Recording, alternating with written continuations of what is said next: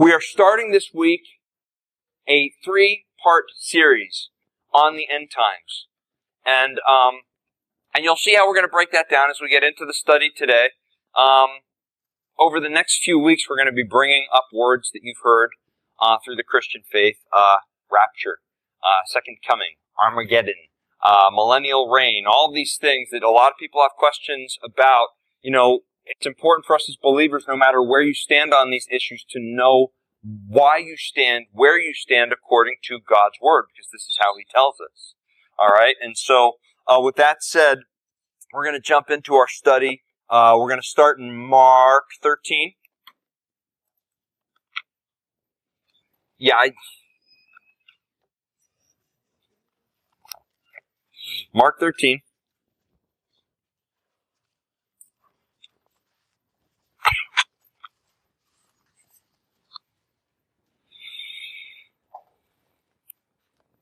Mark 13. We're going to start reading at verse 1. Somebody lose keys or phone? Okay. Mark 13. God bless. Love that. We're in a small church. We can do that. We can just say somebody sneezes. We can just say, we can all stop and say, God bless you. And it's good. Awesome. Can you imagine if we did that in a church of like 10,000? If everybody, if every time somebody sneezed, everybody just stopped and just everyone said, God bless you. There you go. Powerful. Mark 13. Yeah, they would never sneeze again. All right. Then as Jesus went out of the temple, one of his disciples said to him, Teacher, see what manner of stones and what buildings are here. Jesus answered and said to him, Do you see these great buildings? Not one stone shall be left upon another that shall not be thrown down. Now as he sat on the Mount of Olives opposite the temple, Peter, James, John, and Andrew asked him privately, Tell us, when will these things be? And what will be the sign when all these things will be fulfilled? And Jesus, answering them, began to say, Take heed that no one deceives you, for many will come in my name, saying, I am he, and I, and he will deceive many. But when you hear of wars and rumors of wars, do not be troubled, for such things must happen, but the end is not yet. For nation will rise against nation, and kingdom against kingdom, and there will be earthquakes in various places, and there will be famines and troubles. These are the beginnings of sorrows. Let's pray. And Father, even as we read these words, an end is in sight. Indeed, no one knows when, but I don't know that the when is the point. So today, as Jesus instructs the disciples They're so impressed. And it's at that moment that he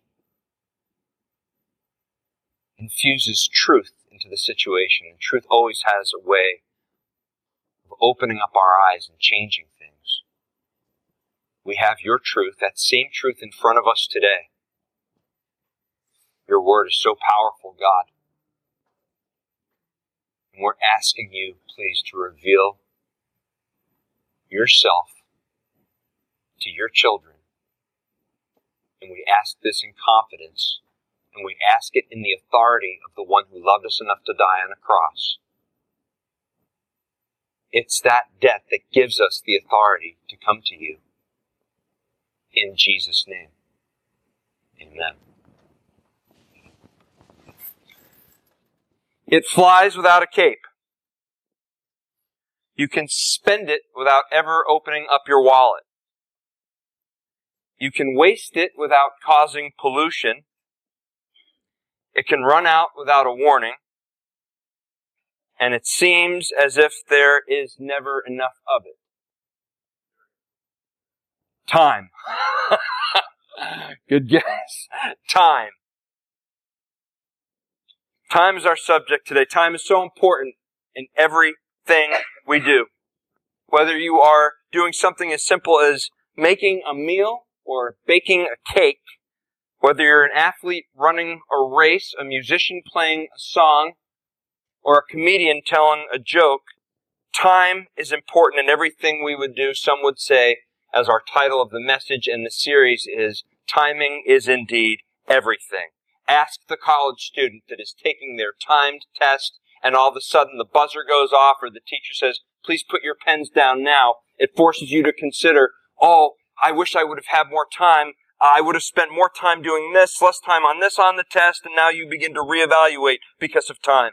Ask the aspiring Olympic athlete who has been training their whole lives but misses qualifying by a millisecond. Ask them how important timing is. Ask the person saying goodbye to their loved one for the last time how important timing is. Timing in your relationships, very important. At 29 in a CPR class, I meet a girl that is 21. Now, timing was everything. If I would have met her at 25, she would have still been 10 years more mature than I was at that moment. Timing is everything. If I would have met her 27, I wouldn't have been ready for what God had placed before me. So timing is indeed everything. Some of you know this because of disappointments. Didn't get the house that we thought we were going to get. You didn't get the job, nor did you get the promotion. You didn't get into the school that you wanted to. And somebody will come up to you and say, it just wasn't God's timing. Or you lose somebody unexpectedly and somebody says, well, I guess it was God's timing. Listen. He is a timeless God.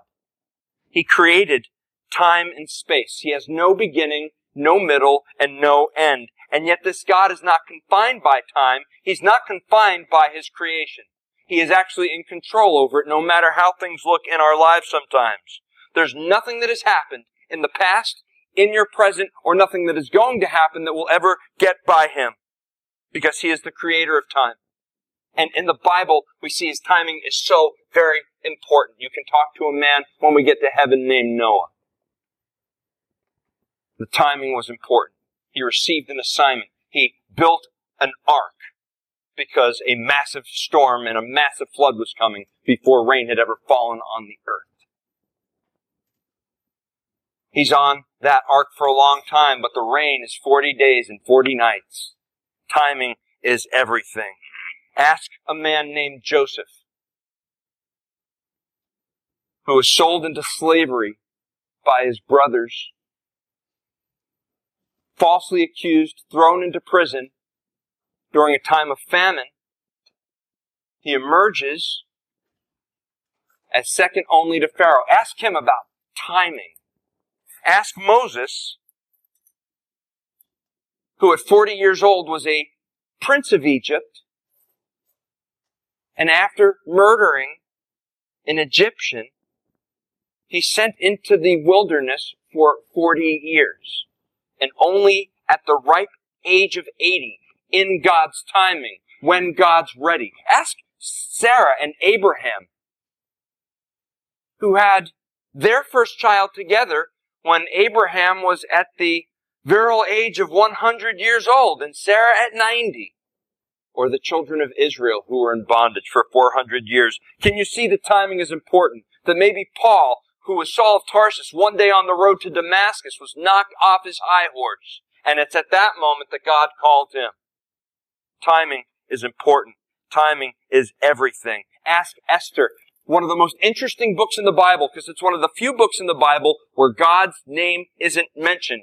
And yet the events of that book are crucial, crucial to our understanding that even when God's name isn't mentioned, He's still in control. How many of you have had those moments in your life where it says, you know what, it feels like God isn't anywhere to be found, and now you look back at that moment and you say, God was working. God was working.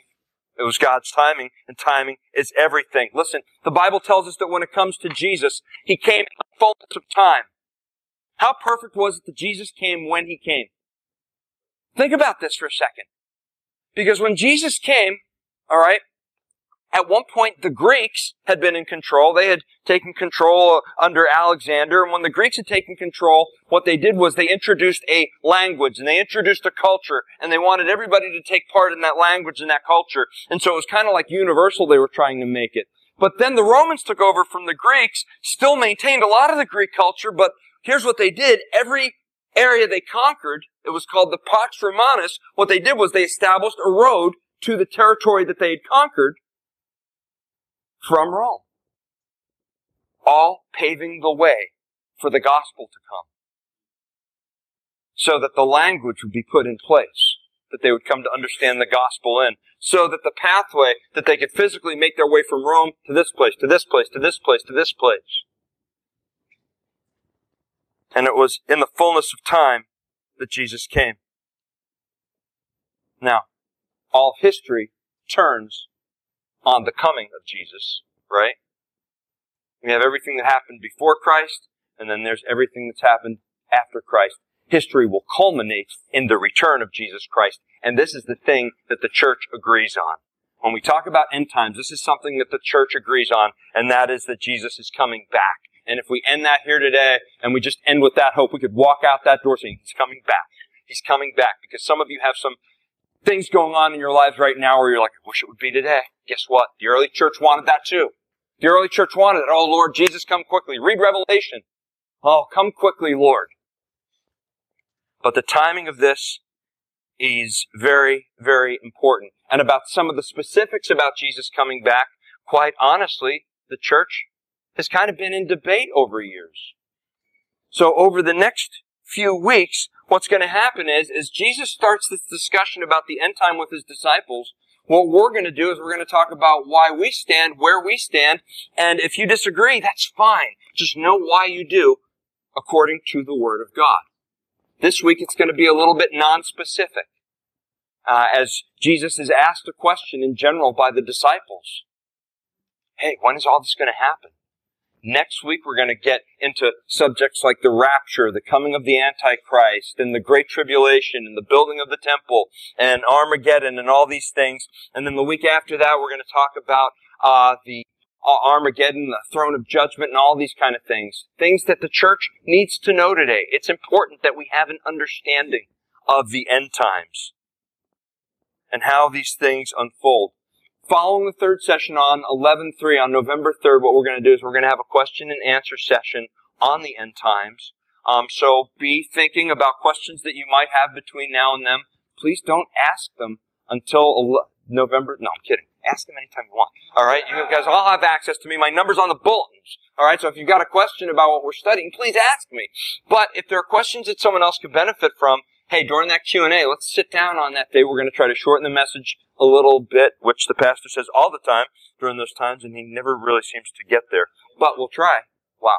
Okay. Um, but we're going to definitely try. First, we're going to see how the conversation begins. The conversation begins, we'll read the first few verses of Mark 13 again, starting at verse 1.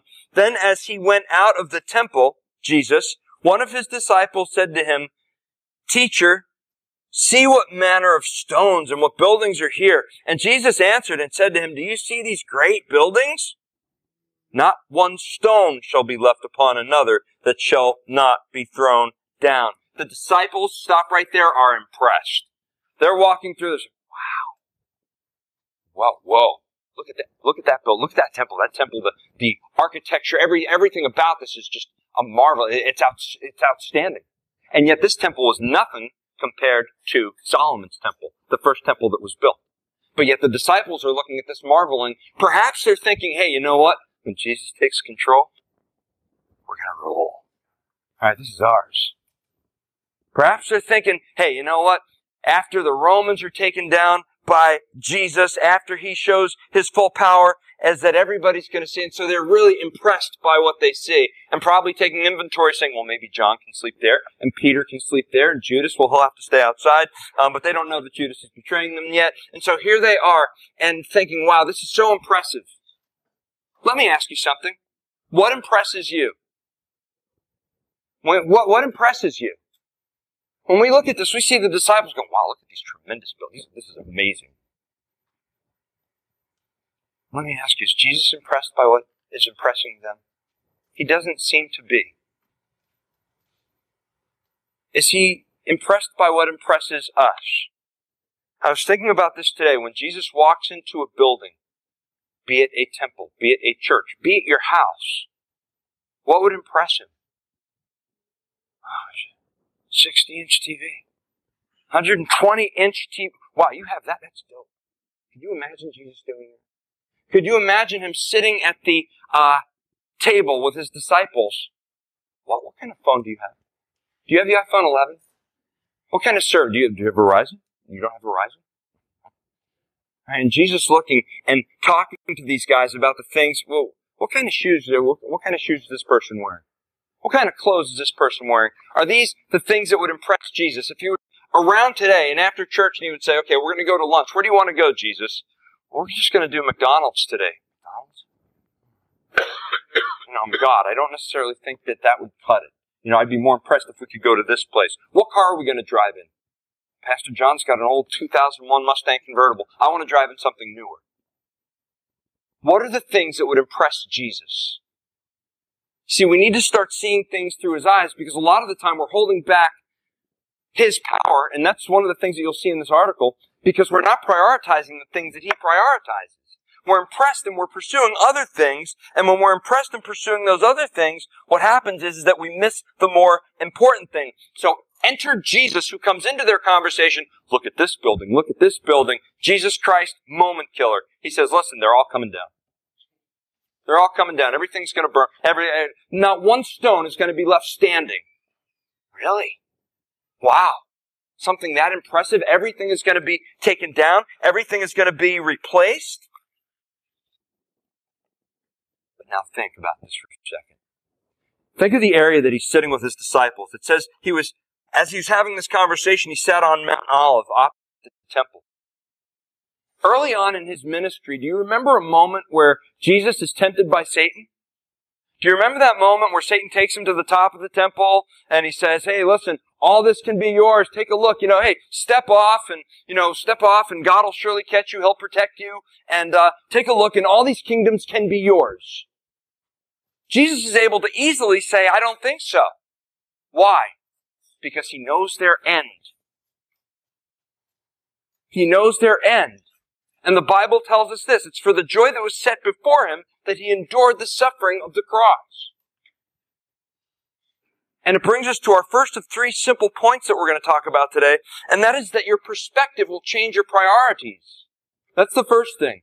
Your perspective changes priorities. So it's not a big deal for Jesus to look at these things and say, oh no, that's not all that impressive, guys. The things that are impressing you are definitely not impressing me because I know their end. And listen, if you knew their end, then they wouldn't impress you either. But think about this. You do.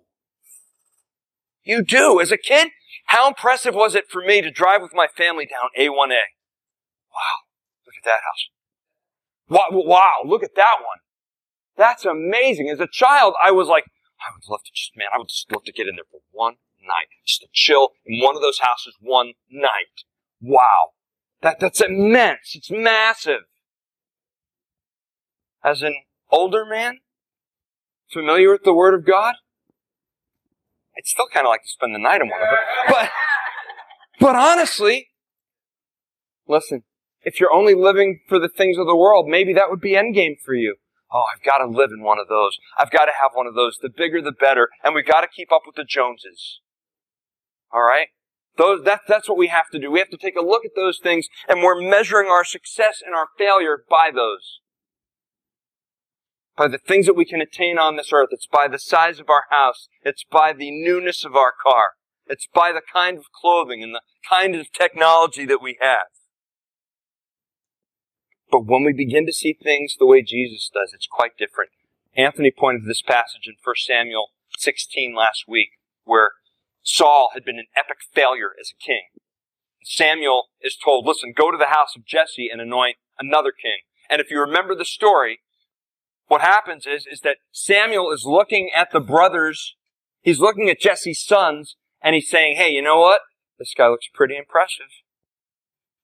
Maybe he should be the next king, and God pulls him aside, coaching moment, teaching moment. He pulls him aside and he says, Hey, listen, you're looking at the wrong thing. I want you to look at his heart. Look at the heart. That compels Samuel, and to me, one of my favorite passages in all of Scripture, it compels Samuel to look at all seven brothers, everything that's in front of him, and reject this one, this one, this one, this one. And only after he rejects the last one in sight does he ask, hey, is there another brother? That's when you have perspective. When you're not limited to the things that are in front of you. Alright? The thing that's in front of us, the most important thing that's in front of us that can give us perspective to endure any temptation, that can show us how to rightly use the resources that have been put before us, that can show us which relationship is right, is when we're looking at things from a heavenly perspective. Do you know how freeing this is? When you can look at things from a heavenly perspective. Knowing this is that though you can't see what's coming next, if you're faithful in the moment and your fears of God, that adversity will come and you'll still have faith. As a matter of fact, it's through that moment because you have perspective and your priorities are in the right place because you're setting your mind on the things of heaven, not on the things of earth. Your priorities have changed because your perspective has changed. What impressed Jesus? What impressed Jesus? You're saying, you know, I want that eternal perspective, Pastor John. I know that would free me from a lot of the things that are holding me captive right now. If I had that eternal perspective on what was coming, perhaps I could uh, live in the situation that I'm in right now and I would experience a new freedom. Perhaps with my finances, I wouldn't feel like I had to do this or this or this to make a, an extra dollar. Perhaps if I had that real freedom, how can we have that? Well, we develop the eternal perspective that Jesus had. So what impressed Jesus? You ready for it? This is really cool. In Luke 17, he heals 10 lepers. One of them comes back. That impressed him. Not the fact that the other nine didn't, but that the one did. And that the one that did come back to thank him was a Gentile. What else impressed Jesus? In Matthew 8, there's a Roman centurion that approaches him because his servant is sick. And Jesus says, okay, I'm going to go heal him. And the Roman centurion says to him, you don't even have to. If you just say the word, he's going to be healed. Jesus looked at him and, wow, that's impressive. I haven't seen faith like that even among the Jews. That's pretty crazy. That impressed Jesus. Canaanite woman in Matthew 15 whose child was sick. And Jesus says something seemingly rude to her. He says, well, listen, you know, I came for the Jews. You know, I, am not going to give you the, uh, you know, I, that, that's why I came. And she's like, listen, even the crumbs off the off of your table are better than what we have. So will you heal? And so that is something again that impressed Jesus and he marveled at. You know, want to know what impressed Jesus? One day as he's going into Jericho, there's a tax collector so desperate for him, he climbs a tree. That impressed him. Listen, a thief on a cross. Hey, today you're going to be with me in paradise.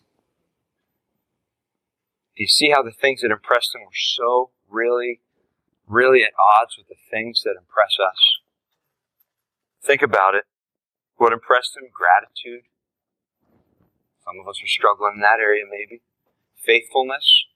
Another area we sometimes struggle. Commitment, persistence, desperation, the heart of sacrifice, the heart of worship. This is what Jesus loves. And the more we are in tune with His Word, the more we're spending time with Him and we're immersing ourselves in Him, the more we're going to see things through His eyes. The more time I've spent with that woman, the more I can tell you the things that are in front of us. It's the songs we're listening to. It's the TV we're watching. Uh, that the more I can see things, I'm like, I don't think she'd like that. I think she would like this. Definitely going to do that. Right? The more time we spend with Jesus, the more our perspective, thus our priorities are going to change. A great example of this we find in Hebrews 11. And again, so we see Jesus through his life, but then we also see in the scripture that he left us in Hebrews 11, it's called the Hall of Faith. And listen, in Hebrews 11, we're hardly going to do an exhaustive study of it, but I do want, I'm going to read the first few verses, then we're going to skip around a little bit. Hebrews 11 says, Faith is the substance of things hoped for, the evidence of things not seen. For by it the elders obtained a good testimony. By faith we understand that the worlds were framed by the word of God. Isn't that cool? Have you ever looked at that before? By faith we understand that the worlds were framed by the word, not the other way around. So that the things which are seen were not made of things which are visible. By faith, Abel offered to God a more excellent sacrifice than Cain. Everybody looks at that passage with Cain and Abel. Here it explains it. How did Abel know to offer this and Cain know to, well, it says by faith. That was the explanation. He knew the person of God, and because he knew the person of God, well, by faith, he gives a more excellent offering. Verse 5 says, By faith Enoch was taken away so that he did not see death. That is going to come into play. Enoch not seeing death when we talk about the rapture. And was not found because God pleased pleased God.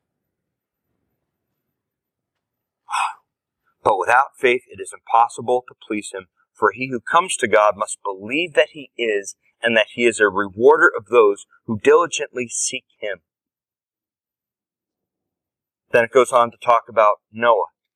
Then it talks about Abraham. And in verse 10, I want to actually verse 9, it says, By faith, he dwelt in the land of promise, Abraham as in a foreign country, dwelling in tents with Isaac and Jacob, heirs with him of the same promise, for he waited city which has foundations, whose builder and maker is God. That changes your perspective, the city that you're living for. Because since the fall of the garden, we've all been trying to create our own city, our own kingdom, our own Eden, our own heaven We've looked in the wrong places. Talks about Sarah, but then listen to verse 13. All right, as it talks about Abraham and Sarah and Noah and all the forefathers, it said, These all died in faith, not having received the promise, but having seen them afar off, were assured of them, embraced them, and confessed were strangers and pilgrims on this earth. Strangers and pilgrims on earth. For those say such things declare plainly that they seek a homeland. And truly, if they had called to mind that country from which they had come out, they would have had opportunity to return. But now they desire a that is, heavenly country. Therefore, God is not ashamed to be called their God, for he has prepared a city for them. Perspective. These men lived with it. These women lived with it. These men and women of faith, they lived with perspective. And because of that, it changed their priorities. And until our perspective is right, our priorities are not going to get changed and we're going to keep making the same mistakes because we're going to keep pursuing the same things that have hurt us again and again and again and again. Perspective. There's a story of a very wealthy father. And this wealthy father took his son on a trip to a country for the sole purpose of showing his son how it was to be poor. Oh, they spent a few days and nights on the farm of what would have been considered a very poor family. And after their return from the trip, the father asked his son how he liked the trip. Oh, it was great, Dad, the son replied. Did you see how poor people can be? The father asked. Oh, yes, said the son. So what did you learn from the trip, son? asked the father. The son answered, I saw that we have one dog and they had four. We have a pool that reaches in the middle of our garden and they have a creek that has no end. We have imported lanterns in our garden and they have the stars at night. Our patio reaches to the front yard and they have the whole horizon. We have a small piece of land to live on and they have fields that go beyond our sight. We have servants who serve us, but they serve others. We buy our food, but they grow theirs. We have walls around our property to protect us. They have friends to protect them. The boy's father was speechless. Then his son added, It showed me just how poor we really are.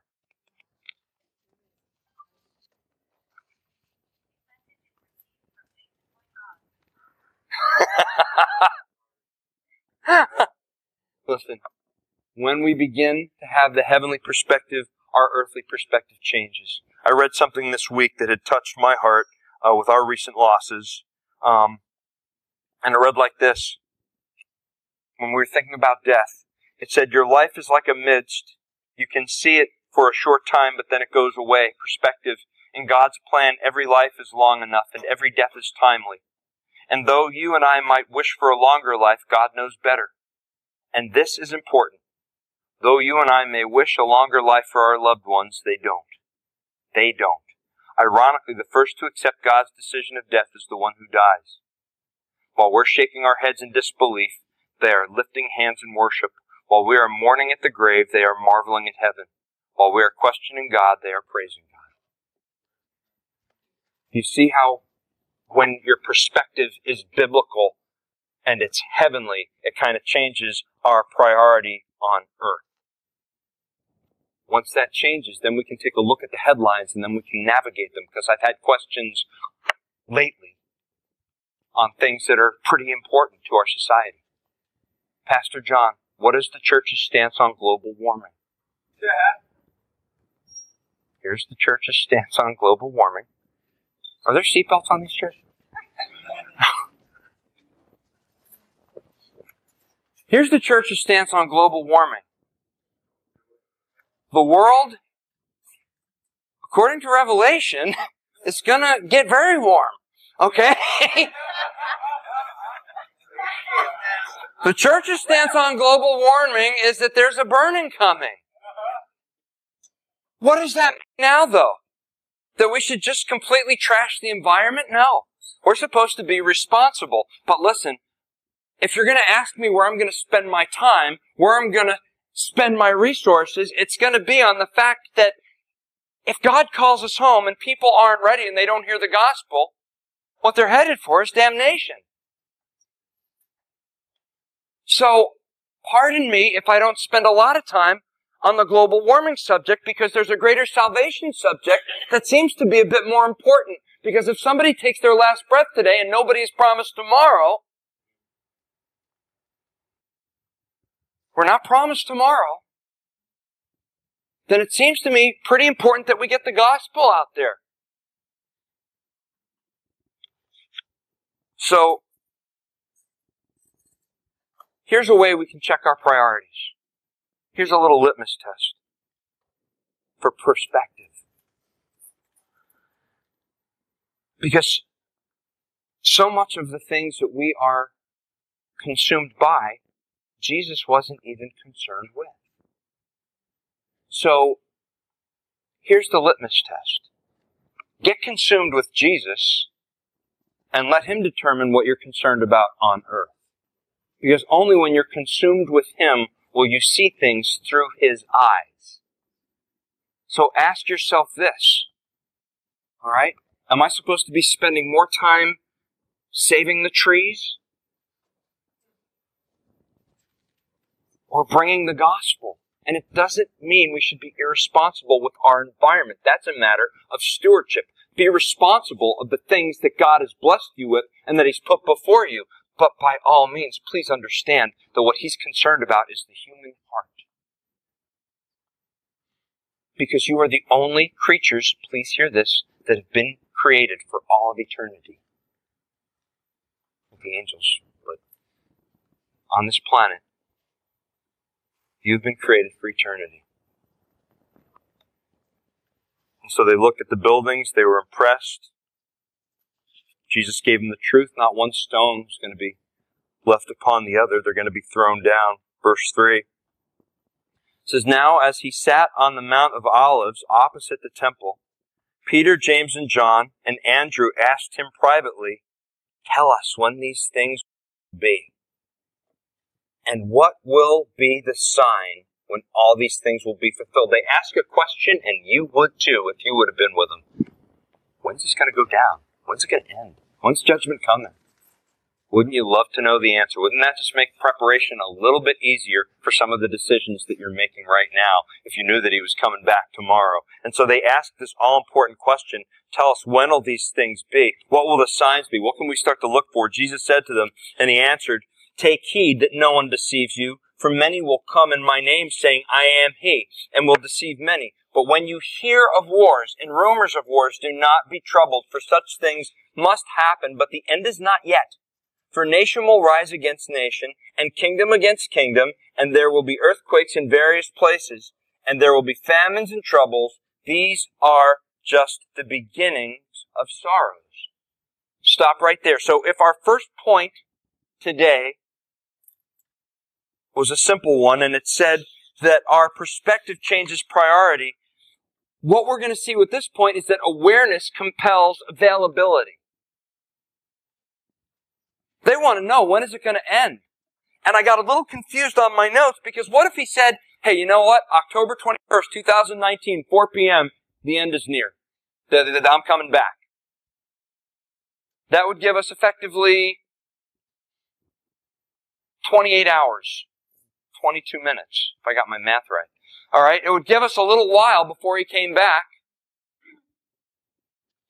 What changes would you make? if he let you know exactly when he was coming back. October 20th. Here's why I got confused in my notes. Because it was May 21st, 2011 that a man named Harold Camping had everybody convinced, and it was on billboards everywhere, that, that Jesus was going to come back May 21st, 2019, and that after he took his church home, final judgment was going to come on October 21st, 2011. We're still here. Now here's what happened with camping. Alright? All the billboards were around, all these bold proclamations were made. May 21st, there were a few people that were actually sitting there saying, okay, I'm ready to Nothing? Nothing. Well, the next day, or it was shortly thereafter, Camping said, Okay, well, I made a little bit of a mistake in my math. Actually, the rapture part of it is coming October 21st, 2011. And so people were sitting there on October 21st and, hey, ready, God? Come on. And they sat there waiting for God. Alright? But the Bible tells us something very interesting. It says that nobody knows the day or the hour. We're going to see that at the end of this passage when we start looking at it. But people have been obsessed with the end of the world from the beginning of time. Why? Again, because you are creatures created in time and space.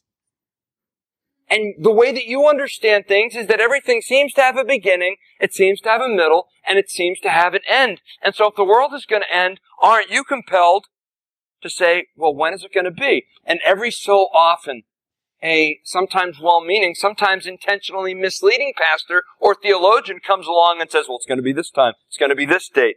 And this has happened from the early times. Even 365 AD, French Bishop Hilary Poitiers predicted that it was going to be the end then. Hippolytus of Rome in 500 AD predicted that it, that would be the year, and he predicted 500 AD based off of the dimensions of Noah's Ark. That's how he came up with his number.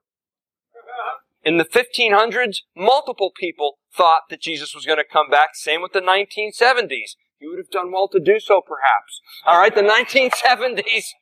Now, then we wouldn't have disco, guys. All right, so everybody chill with that. All right, listen. As we were getting ready in the 1990s, all right, so many people thought that the Y2K bug was going to trigger global economic chaos. Even the writers of Left Behind thought that. And so they thought that that was going to be the moment. December 31st, 1999. Uh, various Christians. And because of that, in the 90s, you had movies that came out like a movie called Armageddon and Deep Impact. Well, there's an asteroid coming towards the Earth. And everybody was fantasizing that if this was the end, what would you do? What would you do if this was the end? 2012 again. People were again compelled that this was going to be the moment that Jesus came back. He doesn't tell them when. He doesn't tell them when. But what does he tell them? These are some things you can look for. Natural disasters, wars and rumors of wars, diseases, famine. Do we see these things today? Yeah. Okay, we see these things a little bit today, alright? We see natural disaster, war, rumors of war, diseases, famines. We see these things. And more important than to predict a date, we should have an awareness of the things that are happening so that we ourselves are available for the things that God calls us to. Listen, every great story in the Bible comes with this same pattern. And that is that God is doing something and He calls somebody and that somebody says, here am I. Here I am. That's availability. Let me ask you something. How many of you have ever applied for a job and said, well, and they have that little thing where you have to write down your availability for Sunday, Monday, Tuesday, Wednesday, Thursday, Friday, Saturday.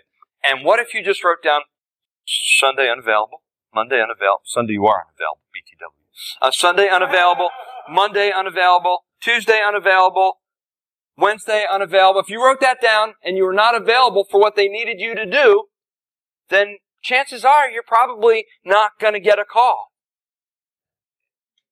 Now, as nurses, my wife especially is an ER nurse. When there's a storm out in the tropics, they're looking for things that are happening out in the tropics so that they can put their employees on alert. Listen, if this thing gets closer, we're going to be calling you in. You need to be aware and you need to be available. Because the awareness is meant to compel our availability towards the things of God. Listen, we're living in a culture that is scared to death. Are we not? Because of things that are happening outside. So that you're in a mall last week in Boca. You hear a balloon pop, people think it's a gunshot and they go crazy. Why? Because the enemy loves this. He loves going, boom! And seeing how the church goes, ah! Right? That's the culture we're living in. Where the enemy goes, boo! And he wants us to go, ah, ah.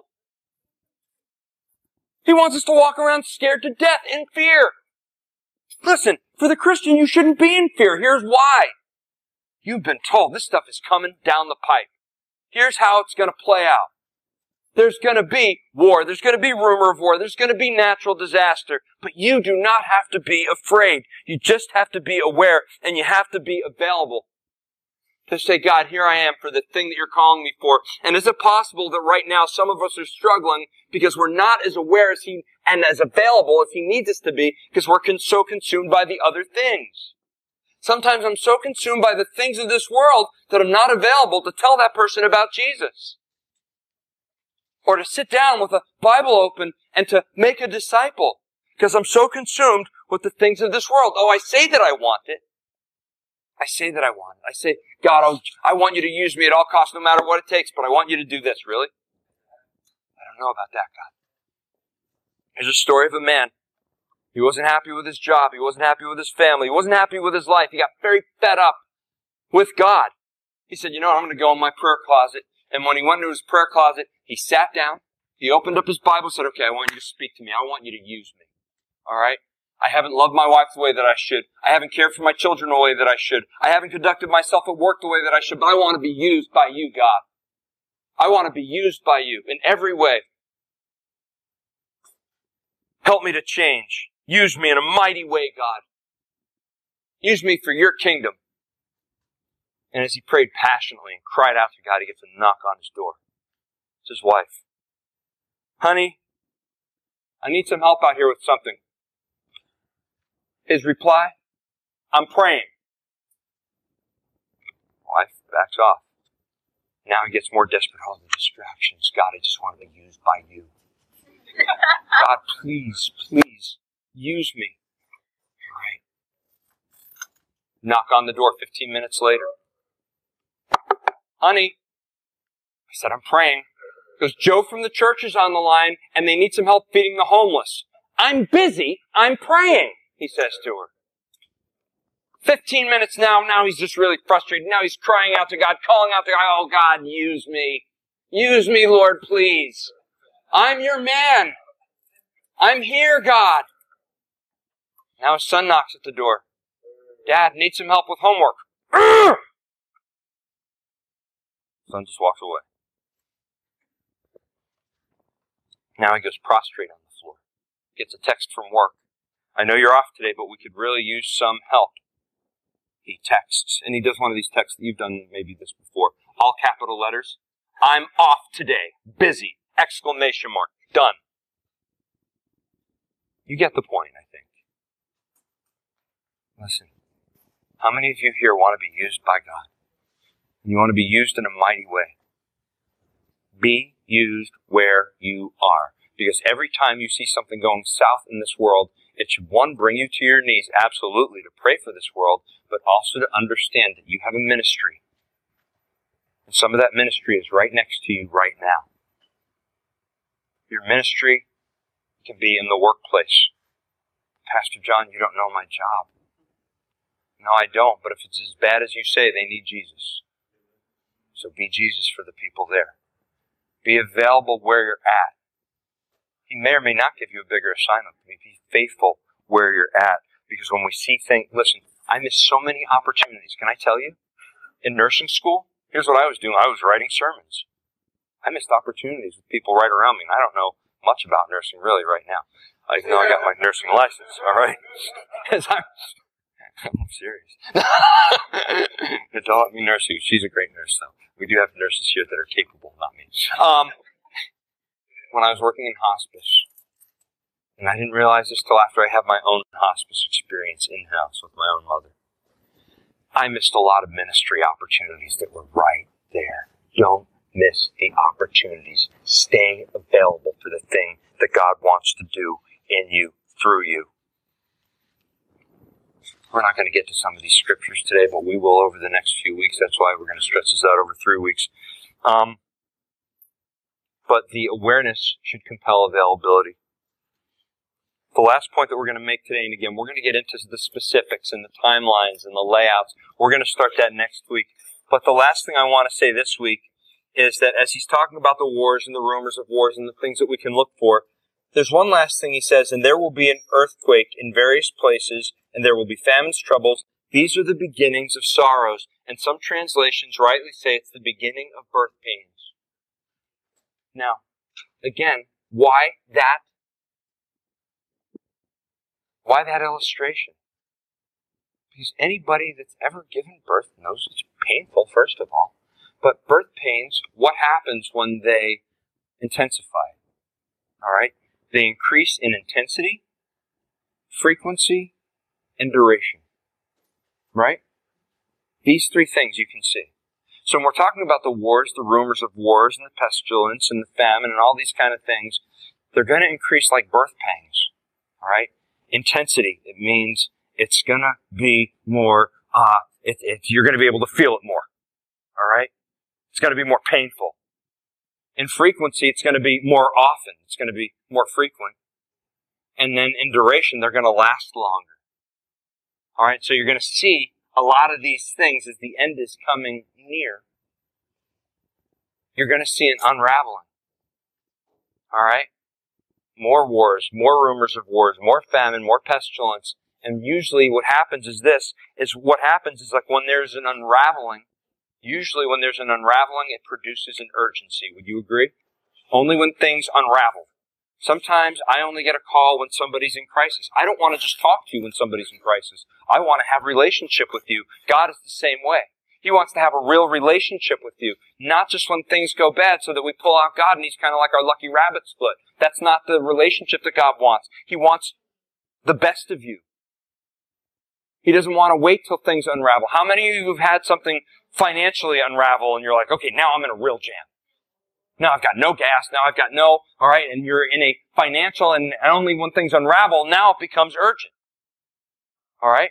Now if you get sick and if you've got a cold, well, then you can go to the store and get some cold medicine. But if you get really sick, if you get violently ill, what happens is, is that there's a physical deterioration, there's a physical unraveling. Now you have to get to urgent care. Now you have to get to an ER. Sometimes it's only when we see crisis that we're compelled to do something. My Best example of that lately.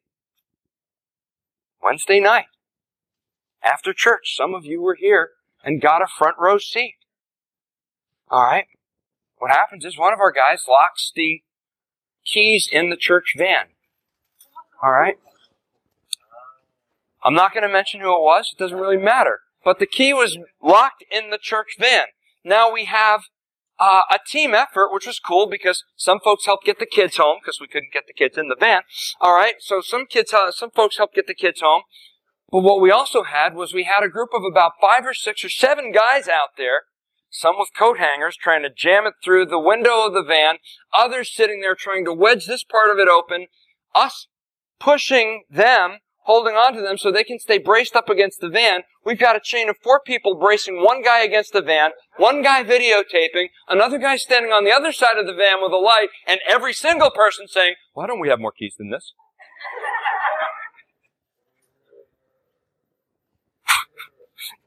Anthony comes up to me and he says, why do we always do this? Why does it always take a crisis before we do something? Listen, in life, maybe you found the same thing. Usually only when there's an unraveling do we stop and say, okay, I need help now. Let's not do that. Let's not be that. As we see the unraveling of this world, I'm praying that it I'm praying that it compels us to say, listen, the things that are important to God is telling that person that might not know about Jesus, because if he takes us home tomorrow, and he could, if he takes us home tomorrow and that person doesn't know, and they're a friend or they're a family member, and they don't know Jesus, then they're going to experience the worst of the worst. Things that you couldn't even imagine, things that you really wouldn't even wish on your worst enemy. As you see things unraveling, and they're unraveling out there. Politically, they're unraveling. Nationally, they're unraveling. Globally, they're unraveling. There are super bugs out there. There are wars, rumors of wars. Yes, it's, it's all there. Everything is there. Let it bring us to our knees, and when we get up off our knees, let us bring it to the Word so that we can bring the Word to the world. Because the world's already trying to take us away from the Word. Let the crisis compel us to be available and to have an urgency. Listen, there's sometimes that there are things going on in your life. This is an important situation. I need to do this. When was the last time you woke up and you said, I need to tell someone about Jesus? I need to. Because there's something in here and that if I don't, I'm just gonna, I'm gonna be unsettled if I don't tell someone about Jesus Christ. D.L. Moody thought that was very important. Says here, D.L. Moody held his usual service the Sunday evening that the Chicago fire broke out. Now, it was a normal evening service. He had no idea that the fire was coming. It says at the close of the service, he did something a little different. He'd been used to giving altar calls every service. But this time, on the night of the Chicago fire, he asked his congregation to evaluate their relationship to Christ and return the following week to make a decision. This he thought would give them time to really think things over and result in a lasting decision. He wanted to make sure that they were sure about accepting Jesus, not wanting to pressure them into making a decision that they wouldn't stick with. Sounds reasonable. Ira Sankey was singing the closing hymn. It was drowned out by the sound of fire trucks and church bells. To his dying day, Moody regretted delaying their decision to the following Sunday, because you see, it was that very night that was the Great Fire of Chicago. It began at about 9 p.m. Sunday, October 8th, and it lasted until Tuesday, October 10th. This rapidly spreading fire killed approximately 300 individuals, destroyed roughly 3.3 square miles of Chicago, and left over 100,000 residents homeless. It's believed that the Great Chicago Fire spread so quickly because wood was the main building material used in Chicago. This included the building frames, walls, shingles, and even the sidewalks. To make matters worse, roofs that weren't topped with wooden shingles were made of flammable tar. Once the fire started, there were only 185 firefighters with 17 horse-drawn steam engines available to protect the entire city. The firemen themselves were already worn out from fighting fires earlier all week. Moody's church was destroyed. His family's home and the homes of many of his congregation. Moody himself said that he was able to save nothing but his reputation and his Bible. But what devastated him the most was that he regretted delaying their decision to the following Sunday because it would be a Sunday that not many of them would live to see. Moody said after that was quoted as saying, I have never since dared to give an audience a week to think of their salvation. If they were lost, they might rise up in judgment against me. I have never seen that congregation since. I will never meet those people until I meet them in another world. But I want to tell you one lesson that I learned that night, which I have never forgotten.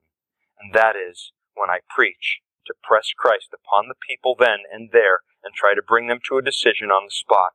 I would rather have that right hand cut off than to give an audience a week now to decide what to do with Jesus. We talked about all the predictions that were made at the uh, in the 1990s. Well, at that point, December 31st, 1999, your pastor was walking closer with Jack Daniels than he was with Jesus Christ. I stood atop a building in New York with a bottle of Jack Daniels in my hand. Now, I was raised in a Christian household. And I bought into the hype. I actually believed Jesus could come back that night. And if he did, I thought I was probably going to heaven. I don't know what I was thinking.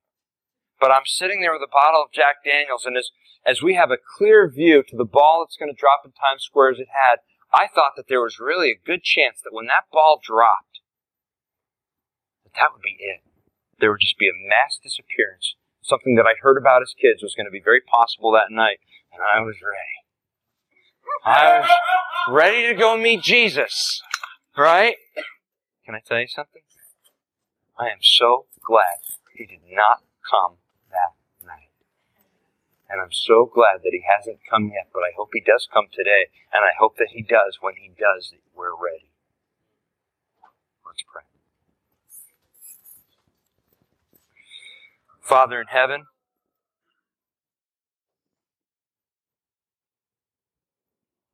only when we know what we're living for will we find something worth dying for. And we ask you now, O oh God,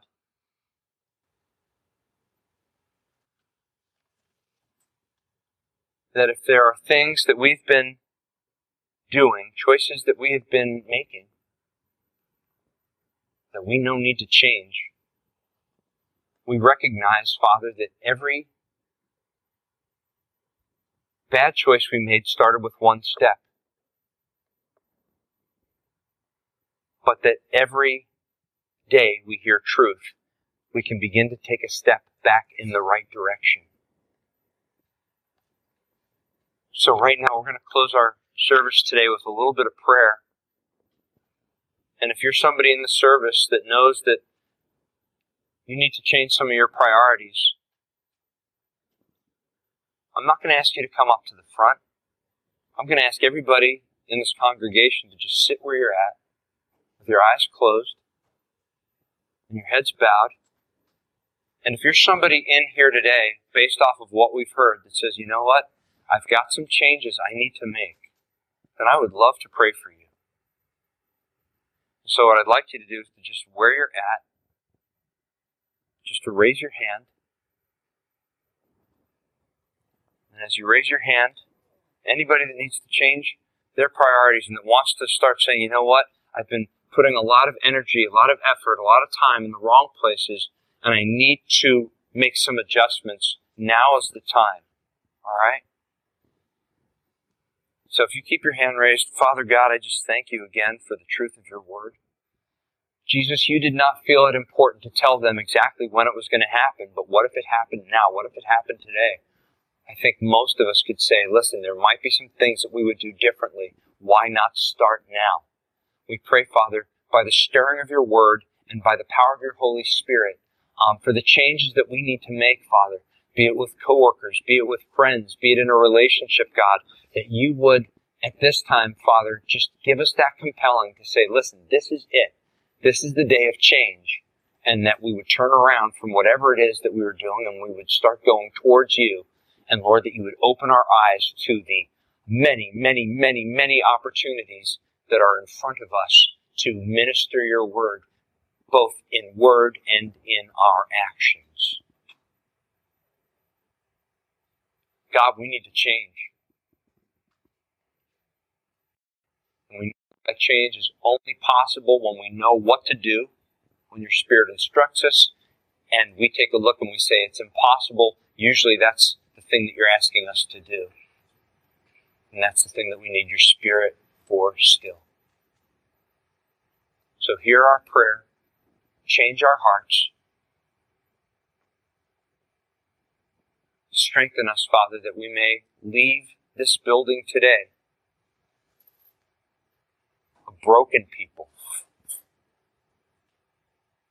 put back together by you, desperate for less of us and more of you, that you would do a mighty work in and through us.